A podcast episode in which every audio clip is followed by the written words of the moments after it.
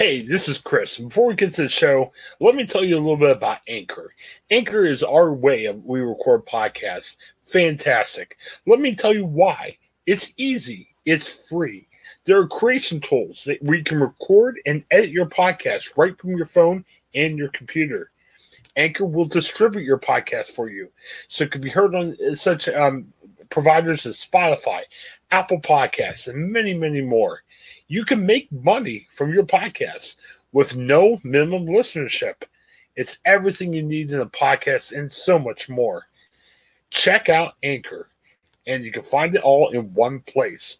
Download the free Anchor app or go to anchor.fm to get started. Anchor, it's a fantastic way of creating your first podcast and making it work.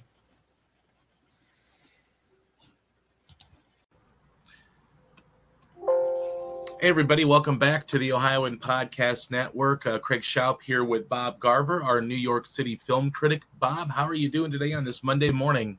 I'm doing wonderfully. Happy Monday. Yeah, well, and you had a full slate of movies last week, so we'll get right to it. Uh, first off was the the big winner of the weekend was Venom: Let There Be Carnage, the sequel to the uh, 2018 surprise box office hit.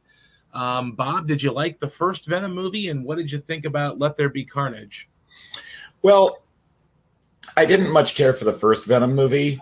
Um, the good news is that the sequel is better. Okay. Um, the action is a little bit crisper, and uh, Woody Harrelson's villain is better than um, than Riz Ahmed's evil industrialist. I think. Like, uh, I know this series is arguably not MCU, but the MCU has a lot of evil industrialists industrialist villains. Right. so I'm I'm glad I'm glad we are aren't at least getting another one of those this time. Yeah, well, and this is a brisk hour and a half movie. Yes, so it is. Not your typical superhero fare where you see two hour plus run times.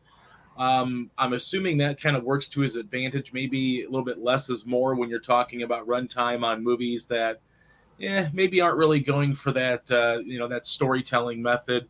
Uh, what did you like about uh, Let There Be Carnage, maybe compared to that first? You know, the first one was under two hours as well, but that seemed like it was a mess. This one, maybe it's a mess, but it's a little bit shorter of a mess. Yeah, I think this one's a little bit more uh, more merciful. anything stand out about it? I mean, I know you Woody Harrelson, obviously. You know, you Tom Hardy. I think Tom Hardy kind of likes playing this character. You can kind of tell. Yes, yes, he does. He's found some sort of an affinity for it. Um, otherwise, I don't know that he would, you know, really want to continue doing this character. But um, anything stand out about this sequel that maybe you liked and, and maybe you're surprised about? Not really. I mean, Tom Hardy has uh, has pretty good chemistry with himself as Venom. Um, you say his character, but it's really character and then parentheses s close parentheses. Right.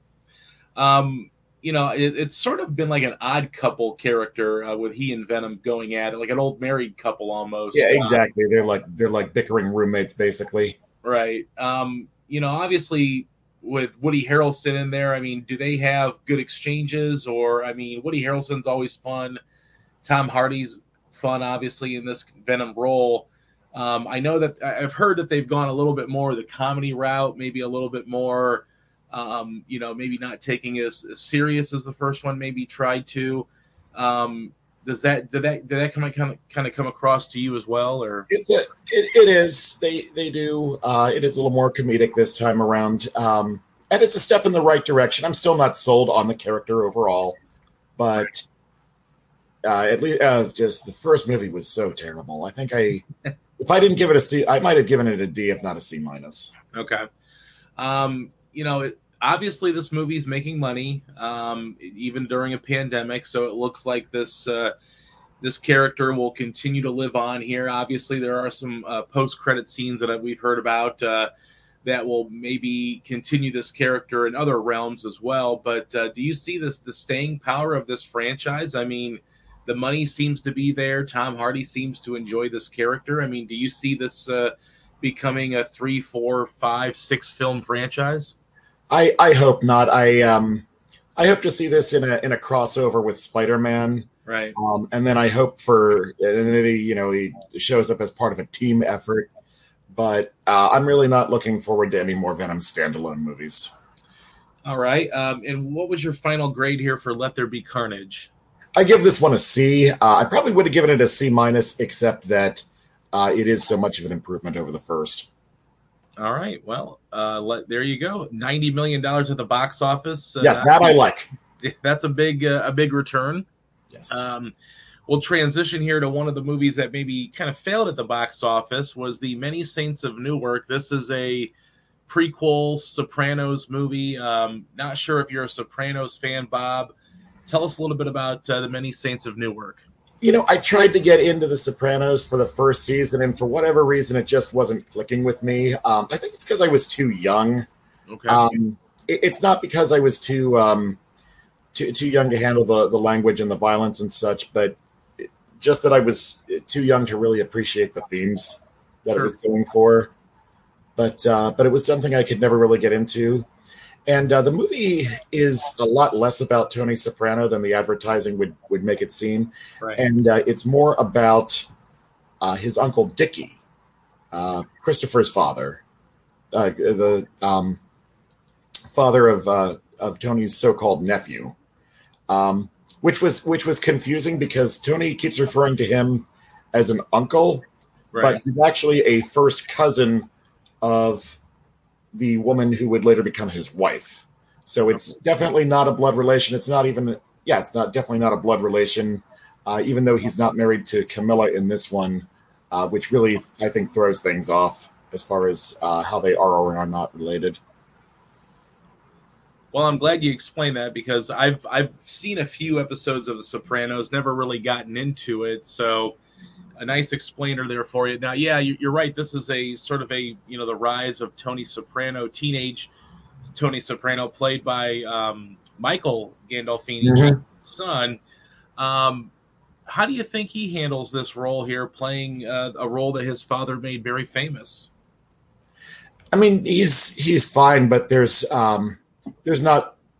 I'm not going to say there's nothing to the character, but there's not much to the character Right. uh, in this movie. Although I can kind of see uh, the uh, the resemblance there, so I could kind of see where um, this kid physically could could grow up to look like Tony Soprano. Right. So I guess that's always helpful. Um, I did I did like the new characters though. Um, uh, Uncle Dickie, played by Alessandro uh, Nivola, I think is the guy's name. Um, but uh, yeah, he's a really good actor, and it's it's a well crafted character. Um, there's also a um, a woman who's uh, plays the wife of um, of Uncle Dickie's character. She's um, I think married to Ray Liotta's character for a while. Ray Liotta actually plays two characters in this movie: uh, the father of Dickie and the uncle of Dickie Right. and uh, and she's married to the father of Dickie for a while, and uh, and she's a pretty good character too. She comes over from from Italy and um, gradually uh, acclimates herself to to America. So those those two new characters are good. Um, you know, it seemed like everybody else in the movie was just cameoing as familiar Sopranos characters for the sake of cameoing as Sopranos characters. Well, it's kind of unfortunate too. Seems like a waste of, of a cast. I mean, you've got Jon Bernthal, Vera Farmiga, uh, Corey Stoll in here, uh, Ray Liotta, obviously Michael Imperioli. I mean, so it's kind of a, a nice who's who of character actors and and a lot of people that you know you would probably notice, especially if you're a fan of film. Um, overall, anything good stand out about the, the Many Saints of Newark? I mean, was there anything worthwhile in this film? yes, the the performances by um, by by Liotta, by the actress playing the um, or not uh, Liotta, but uh, Nivola, um, the actress uh, playing the the um, the father's wife, and uh, Leslie Odom Jr. He's he's in this too, and he's pretty good. Right. He's uh, he's a um, a rival gangster, um, you know, a former soldier now turned rival. Sure. The uh, Soprano family. Okay. Overall, uh, what's your final grade for the Many Saints of Newark? B B minus. This was the the movie this weekend that I actually liked the most. Okay. Well, uh, this was the movie that you liked the most. Let's uh, move on here to something, I guess, completely different as we, you know, shed the calendar. I like the least, yes. October. Yes. we shed the calendar the month of October, so that means we're going to get uh, quite a bit of Halloween fare. And uh, the first one added is the Addams Family 2. This is an animated sequel uh, to the animated film a few years ago. Um, George, I didn't really see the first one. I'm, I'm, not really a huge Addams Family fan in general. So tell us a little bit about this sequel and whether or not it was worth making. Well, I'm actually a, a big Addams Family okay. fan, um, especially of the Broadway show that was out a few years ago. I actually, um, yeah, I got to uh, see the show, and uh, later I got to buy the actress who played Wednesday a drink. So, oh, uh, so that was really nice. So what about uh, this sequel? Uh, this animate? I mean, was it a good idea for them to animate the Addams Family to begin with, and now we have a sequel out? Uh, you know, is any of this working? Well, I suppose it's a good idea to to animate them, given how over the top they are. Uh, you know, some of their antics would be kind of hard to, sure. to pull off uh, in live action. Although Barry Sonnenfeld did it uh, pretty pretty well back in the early '90s, right? But um, yeah, in this film, they go on a road trip as uh, as Wednesday contemplates whether she's related to them. Oh, which which I thought was kind of a kind of a hard to buy storyline because first of all, she looks a lot like her mother, right? Morticia, played by Charlize Theron, and the other is, you know, given her morbid sense of humor and and you know just general mannerisms, how is she not an Addams? Right. Yeah, that's just such a convoluted plot device. Yeah. Um, but uh, we get a villain played by Bill Hader, who I who I always like. Oh yeah, Bill Hader is great. Yeah. But uh, but yeah, but just this movie never really never really came together for me. Just uh, I mean, there's they throw a lot of gags at the screen, and maybe one out of every five hits. Right. Was this any better? Did you like the original uh, animated film from a few years ago, or uh, was that also a big swing and a miss? I'd say I'd say they're they're about equal as far okay. as being swings and misses. Yeah. Well, and it's another one of those uh, good voice casts, but maybe not a good movie around it with Oscar Isaac, Charlize Theron. You know, Chloe Grace Moretz is in there uh, as Wednesday. Nick Kroll lends his voice. Bill Hader, of course, is great. Um, overall, what was your uh, final grade here for the Addams Family Two? Uh, C minus, which I believe is the same grade I gave the first one. Okay. Um, I understand that the new Hotel Transylvania movie had to uh, bump itself out of uh, Halloween contention, I guess, to make room for this movie, and I think that's a mistake. I would have much rather gotten uh, this movie na- or uh, the Hotel Transylvania movie now, and and have this bumped to sometime next year, because because like because I'd prefer to see that movie probably. Okay. Yeah. I mean, you know, those the Hotel Transylvania movies have been a little bit more original, I think, and uh, you know, some, you know, I'm not the biggest Adam Sandler fan when he's doing his sort of buddy buddy team up comedies with all of his friends, but the you know the Hotel Transylvania movies have been good to look at. Usually they're you know they're light breezy, so yeah, I can see what you're saying there with that. Um, but unfortunately, the Addams family, I guess, uh, won out here today. Um, what do you have coming up for us next week, George? George. Oh, I'm sorry, Bob. I'm sorry. Another another show. I'm sorry. I'm sorry. Very good. Um, no Time to Die, the new James yeah. Bond movie. I've been looking forward to that one for a long time. It was the first one uh, pushed back because yes, of COVID last year. Yeah. Um, so I've been waiting a good uh, 16 months, no, 18 months for this movie. Yeah.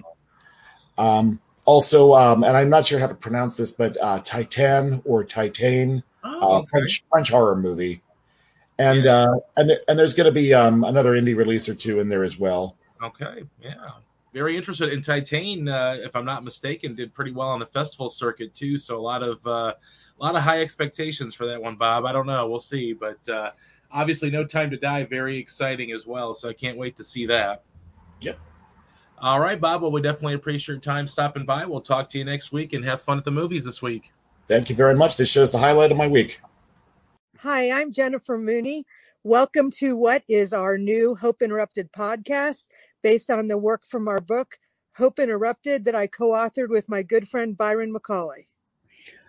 Hey, Jennifer. You know, I'm looking forward to this podcast as much as I was look, looking forward to writing this book with you we hope to interview some uh, high impact folks as well as have a little fun. We're going to cover stories of hope, To learn more about our podcast and our book, please visit www.hopeinterrupted.com.